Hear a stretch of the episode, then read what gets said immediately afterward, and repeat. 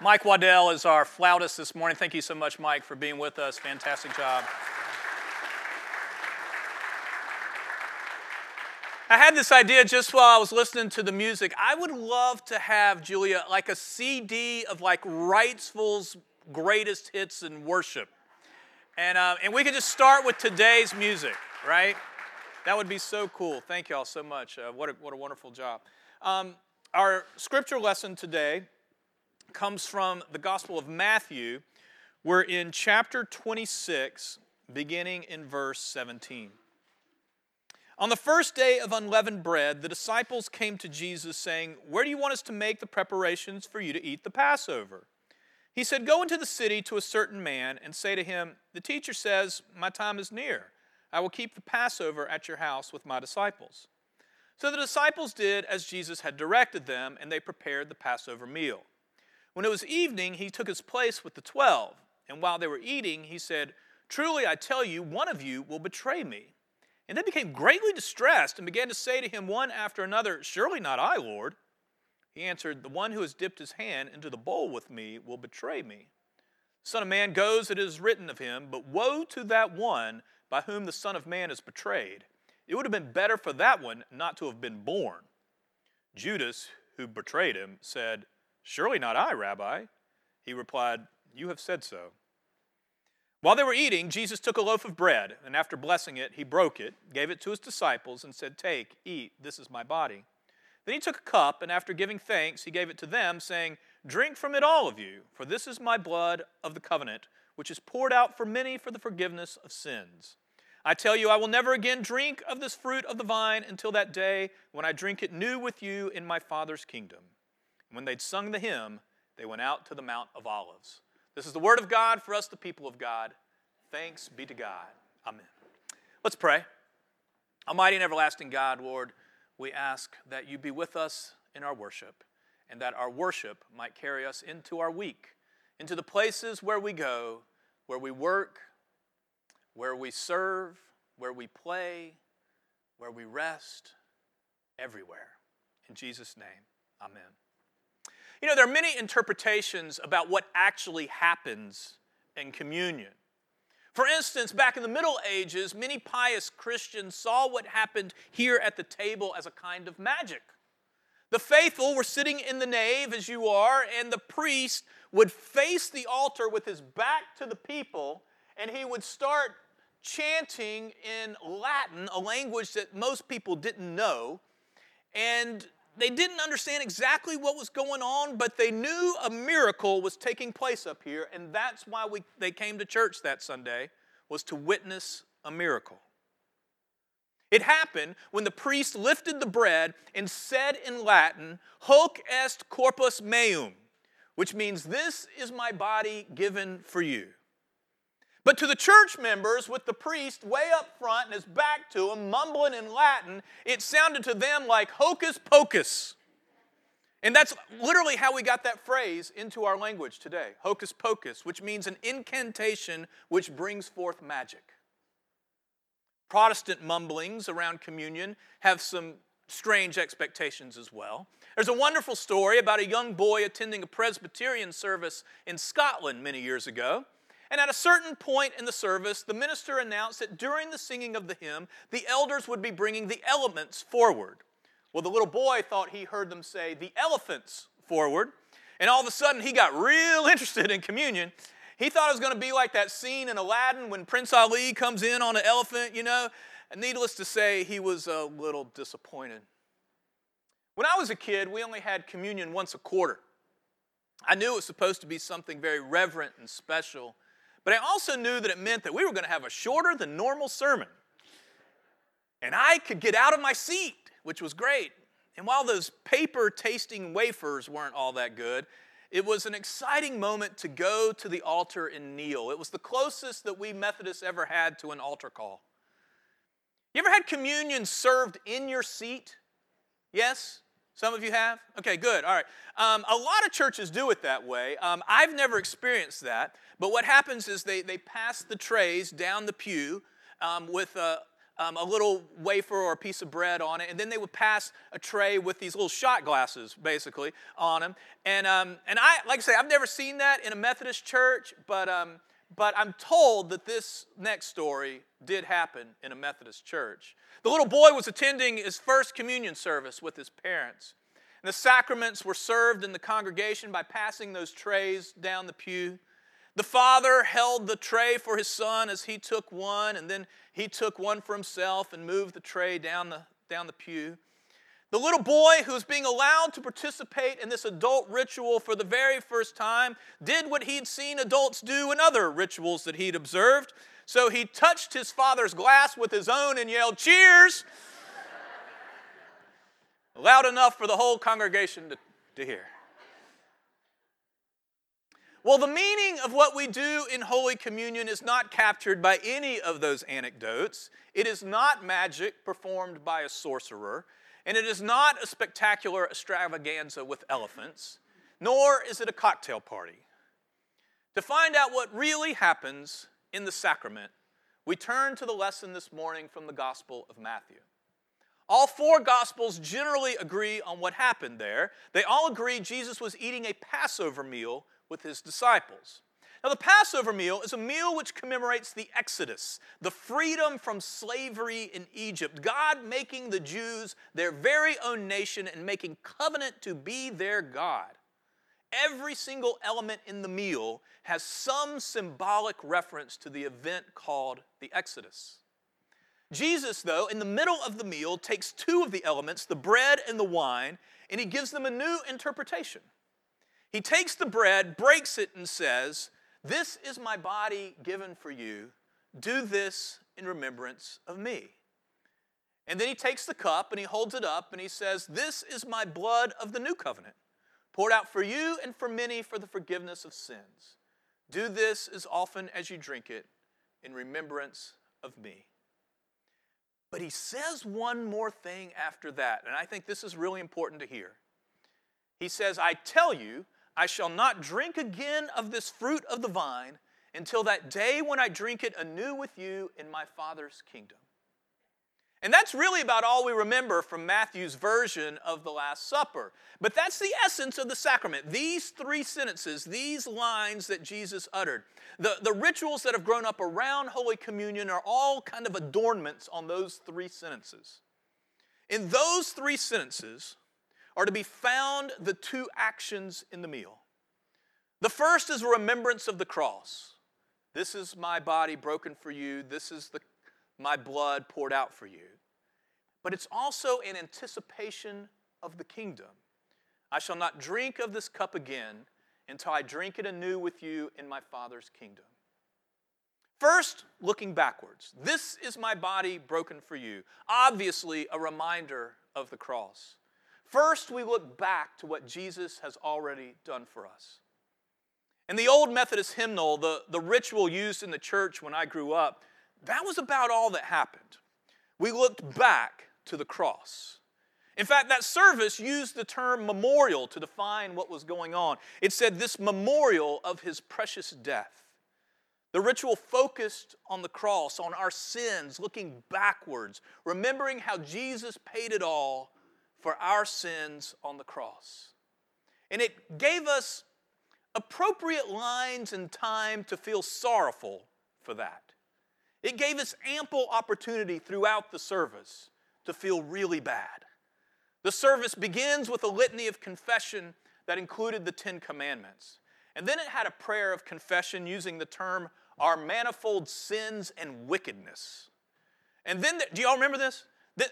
No, y'all looking at me like I'm crazy. Okay, yes, okay, good. Then there was another prayer. You got to be at least my age, I guess, to remember. Then there was another prayer of confession called the Prayer of Humble Access, which had this line in it We are not worthy to gather up the crumbs under thy table. My sister and I used to whisper that that was the, what we called the crummy prayer. Um, and if that were not enough, just before we received the sacrament itself, we would sing the Agnus Dei O Lamb of God who takes away the sin of the world, have mercy upon us. And after all that, I don't think anyone was in the mood to yell cheers, right? Um, it was a different mood back in those days. It was, it was a different attitude around the service. It was a penitential mood, it was an introspective mood. It was all about me and my sins. And the reason that I believe that many people back in those days would stay away on Communion Sundays, and why I believe it was celebrated so seldom, they tell me is because people didn't understand it. I don't think that's it. I think the problem is they did understand it. It, communi- it communicated very clearly what it was designed to communicate that it is a remembrance, that it is the memorial of the death of a man. And it's our fault that it happened. The service never really got beyond that. This is my body broken for you. But Jesus says more than that at the Last Supper. He not only said to look back at the cross and remember, he also said to look forward to the kingdom and hope. I tell you, I shall not drink again of this fruit of the vine until that day when I drink it anew with you in my Father's kingdom. Now, there have been many revolutions in worship in the last 50 years. And among the most revolutionary was the discovery that in the early church, communion was not only a looking back on the cross, but a looking forward, anticipating the kingdom. Not only a remembrance, but a service of hope and anticipation. Instead of just focusing alone on the cross, it really focused on the kingdom ahead. And Jesus promised that someday we would celebrate this meal with Him in His kingdom. The word that's used for the sacrament is Eucharist, a Greek word that means thanksgiving. It's an entirely different mood from the observance that I remember, and perhaps the one that you remember too. In fact, we would never call what we did back then a celebration of the sacrament or thanksgiving. It was an observance. We observed the sacrament of Holy Communion. The ritual we now use in the Methodist Church, and quite frankly used in churches all around the world, is a service where the sacrament is an anticipation of the kingdom. That is to say, it is oriented to the future and not only the past. And it's oriented that way to teach us to see our lives that way, that Christians are to look forward, not backward. But we've been trained so differently. In fact, the whole weight of the wisdom of Western civilization has taught us to think differently than that. They are t- it has told us that we are products of our past. There have always been wars, so there will always be wars. There's always been prejudice, so there will always be prejudice. There's always been crime, so there will always be crime. Something has happened in the past, therefore it will always happen again in the future. That's called determinism. Many people who believe this would be shocked to be uh, told that they are a determinist. Um, but especially here in America, where we are taught that you know, we are people of freedom and opportunity and we get to decide on our own future. But practically speaking, that's what we are really determinists, especially when it comes to thinking about our own lives and our behavior. I think pop culture and a misunderstanding of psychology has shaped us this way. You know, we hear things like, my parents made me this way, or they did this to me, and that's the reason I am who I am today. Or I made that decision in the past, I made this mistake, I made this wrong turn, and that's why I am the way I am today. I can't do anything about it. That's determinism. The belief that the past determines your present. Well, truly, people do come from difficult circumstances, and that does shape their present. But I'm here to tell you that you are more than the sum of your past. Christians believe that the future is what's supposed to shape the present, not the past. The relation between the cross and the kingdom is just that. The cross is there to forgive the past, so you can put it behind you. You can forgive others and put that behind you. You can be forgiven yourself and put all of your own memories of your sin behind you. And you can live the kind of life that we talk about the future being right here, right now. As Christians, we shape our lives not on what has happened to us, but what is coming to us. We don't look only at what we have been, but what we will become. As the old Isaac Watts hymn puts it, we are marching to Zion, Beautiful, beautiful Zion. We are marching upward to Zion, that beautiful city of God. That is what is awaiting us. Jesus said, I shall not drink again of this fruit of the vine until that day when I drink it anew with you in my Father's kingdom. That's why people who are oriented to the future are, are so hopeful. They're courageous. They're ready to forgive. They accept forgiveness in their own life. They're not chained to their past. They're ready to put the past behind them and get on with it. They're looking at what Jesus said life should be like and what will be like, and someday in the future will be, and they try to make that present reality happen now. One of the most dramatic illustrations of that was in a movie that was popular years ago called Places in the Heart that starred Sally Field. Y'all know this movie? You might know this movie? A few people. Okay, you don't have to. It's all right. I'm going to tell you what, what happened. Um, it's set in Texas during the Great Depression. And it's about a woman who's left as a widow when her husband is killed. And now she's got to raise her children by herself. She must face each day by herself, run the farm by herself, deal with her problems every day by herself. Her name is Mrs. Spalding, and that's the only name she goes by throughout the entire movie. And you wonder, how does she do it? How does she get through all this? Where does she get the courage, the strength, the faith, the hope, the love in the midst of what looks like misery? I know where she gets it. It's as plain as it can be right there in the movie. But what amused me was that the critics who reviewed the movie, they didn't get it, which is further proof that the Christian view of life is different than the rest of the world. They saw the movie in terms of a class struggle. They saw it as a struggle between the rich and the poor. They saw it as some commentary on the plight of the small farm in America. None of them liked the last scene. Those of you who've seen it, have you seen the last scene? You remember the last scene? Right? Right? It's awesome. Um, and Again, critics didn't understand it. You'll understand it though. It was on a Sunday, it was communion. And, and the camera's first on, uh, on the minister, and he's reading from 1 Corinthians 13, you know, that chapter about faith, hope, and love abide, these three, right? Okay, and, and then the camera shows the ushers passing the communion trays down the pews. And, and, with each person, they're saying to one another, The peace of the Lord be with you always, as they pass the tray to the next person. And it's so powerfully wonderful. It's amazing. The camera moves up, so now you can see the faces of the people who are sitting side by side. And the first person they, they show is Mrs. Spalding.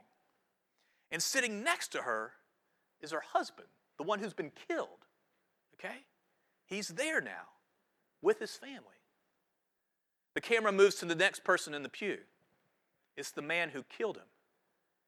And Mr. Spalding turns to this man and says, The peace of the Lord be with you always. Right? And so then the man next to him is the African American man who helped this white widow make the farm a success. He's sitting there. And next to him is the banker, the one with the, with the uh, smooth manners but kind of a cold heart, right? He's there. And next to him is the couple that's threatening to split up because of marital infidelity. They're sitting side by side holding hands. The critics say, What is this? What is this about? Why is this in the movie? They didn't get it. You and I, we get it, right? We know that what we do here in Holy Communion is looking forward to that day when life will finally be the way God intends it to be. So we understand how Mrs. Spalding is able to go forth victoriously in spite of the terrible harshness in her life. And we can understand why she took in an outcast and why she cared for the homeless and why she had concern for the blind and the lame and why she never felt sorry for herself in spite of what life had given her. Because she had her eyes on the future, not on the past, not on what had been. We know also why the preacher read from 1 Corinthians 13 because he speaks of what endures, what will be there in the end. Everything else passes away, but faith, hope, and love abide, these three. They'll be there when Christ eats with us at his holy table. This is what makes us different, we Christians, this meal. We are different because we look to the future, the way life will be one day. And we let that future determine our present. In the name of the Father, and of the Son, and of the Holy Spirit. Amen. Turn with me now to page 12 in your hymnal as we will celebrate this holy meal together.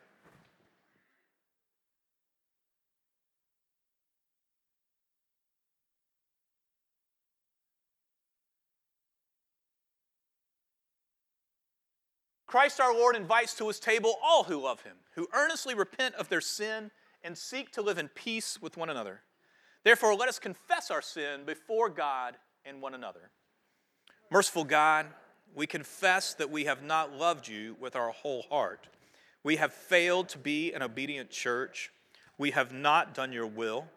We have rebelled against your love. Excuse me, we have rebelled against your love. We have not loved our neighbors and we have not heard the cry of the needy. Forgive us, we pray.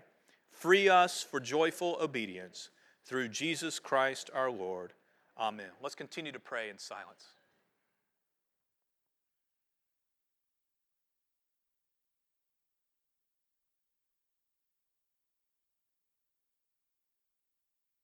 Hear the good news Christ died for us while we were yet sinners.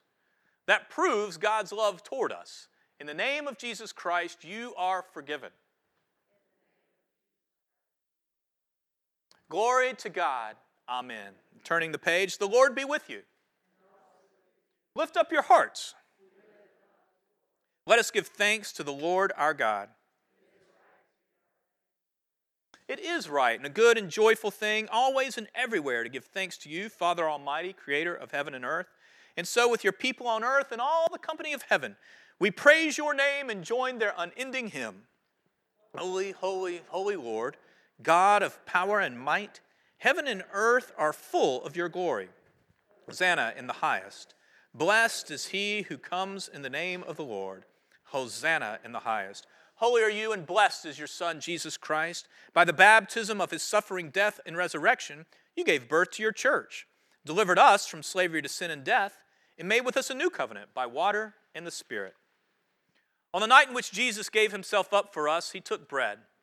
He gave thanks to God, broke the bread, gave it to his disciples, and said, Take, eat. This is my body, which is given for you. Do this in remembrance of me. And when the supper was over, he took the cup, gave thanks to God, gave it to his disciples, and said, Drink from this, all of you. This is my blood of the new covenant, poured out for you and for many for the forgiveness of sins. Do this as often as you drink it in remembrance of me. And so, in remembrance of these your mighty acts in Jesus Christ, we offer ourselves in praise and thanksgiving as a holy and living sacrifice, in union with Christ's offering for us, as we proclaim the mystery of faith. Christ has died, Christ is risen, Christ will come again. Pour out your Holy Spirit on all of us gathered here and on these gifts of bread and wine. Make them be for us the body and blood of Christ that we may be for the world the body of Christ, redeemed by his blood. By your Spirit, make us one with Christ, one with each other, and one in ministry to all the world, until Christ comes in final victory and we feast at his heavenly banquet. Through your Son, Jesus Christ, with the Holy Spirit in your holy church, all honor and glory is yours, Almighty Father, now and forever. Amen. I'm going to ask those who are going to help if they'll come forward now and remind you that the bread which we break is a sharing in the body of Christ. And the cup of salvation for which we give thanks is a sharing in the blood of Christ. Help me. We'll go to the middle. Thanks.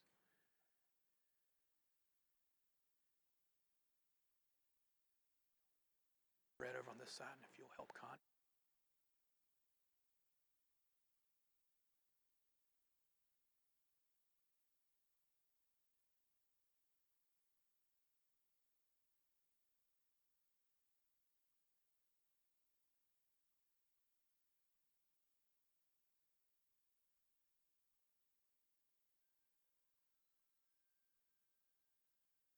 It's not just about the past, it's also about your future, the way Jesus intends life to be. So come, taste and see that the Lord is good.